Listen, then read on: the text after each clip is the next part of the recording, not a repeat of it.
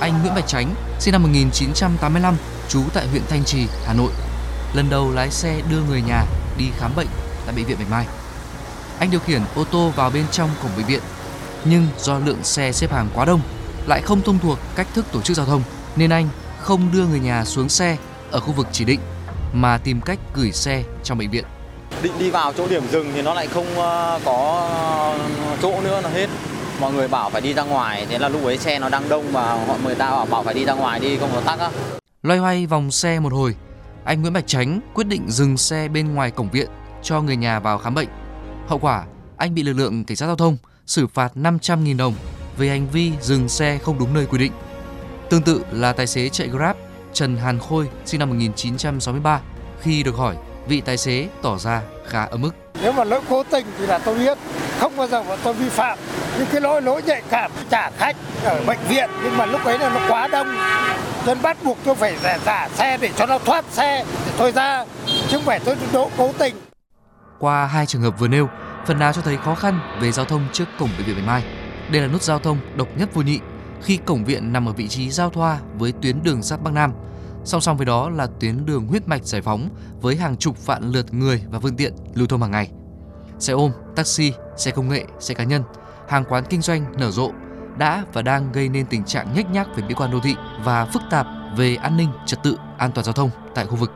Trao đổi với phóng viên, đại diện phòng công tác xã hội bệnh viện Bạch Mai cho biết, từ giữa tháng 6 năm 2020, phía bệnh viện Bạch Mai đã tổ chức phân luồng toàn bộ xe máy, xe thô sơ đi theo cổng đường Phương Mai, còn cổng đường Giải Phóng chỉ dành cho ô tô và người đi bộ. Phía ngoài cổng đường Giải Phóng, bệnh viện bố trí nhân viên với loa công suất lớn nhắc nhở các phương tiện. Phía bên trong cũng có nhân viên phân luồng tổ chức giao thông.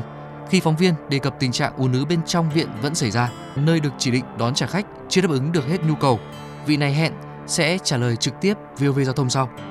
Đề cập điểm nóng cổng bệnh viện Bạch Mai, Trung tá Trần Văn Công, Phó đội trưởng đội cảnh sát giao thông số 4 phòng cảnh sát giao thông công an thành phố Hà Nội cho biết một số nguyên nhân. Cổng bệnh viện Bạch Mai thì cái lưu lượng phương tiện ra vào trên một ngày là rất lớn. Khi bệnh nhân tới viện thì trước cổng bệnh viện là không có cái điểm dừng đỗ để cho trả người phương tiện. Và đặc biệt là ở viện thì lại không bố trí hết được các cái phương tiện để đưa đón bệnh nhân vào trong viện. Lực lượng cảnh sát giao thông đã phối hợp với công an phường Đồng Tâm, công an quận Hai Bà Trưng, Sở Giao thông Vận tải để triển khai các giải pháp hạn chế thấp nhất ùn ứ giao thông. Đội 4 cũng thường xuyên phối hợp với đội xử lý qua hình ảnh phát hiện xử phạt nguội. Với trường hợp tài xế taxi che biển, đơn vị đã tổ chức mật phục, tuần lưu, bắt giữ, xử lý nhiều trường hợp cố tình lách luật. Trả lời phóng viên về những trường hợp lái xe một mình chở theo bệnh nhân rất khó khăn để xử lý tình huống trong thời gian ùn ứ cục bộ trước cổng viện Bạch Mai. Trung tá Trần Văn Công cũng chia sẻ.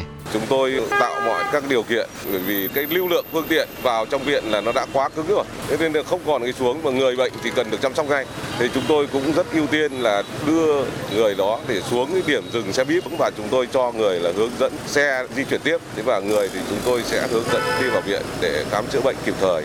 Về giải pháp lâu dài, liên ngành chức năng cũng đề xuất với bệnh viện Bạch Mai mở thêm một con đường để xe taxi, xe chở bệnh nhân có một đường vào và một đường ra ở cổng viện tai mũi họng trung ương. Phía bên ngoài, lực lượng cảnh sát giao thông cũng đề xuất Sở Giao thông Vận tải nghiên cứu kẻ vạch cắm biển dừng đỗ xe không quá 5 phút để phục vụ nhu cầu thực tế của người dân. Bên cạnh đó, cần cắm thêm các biển nhắc lại để lái xe nhận biết và chấp hành chỉ dẫn giao thông.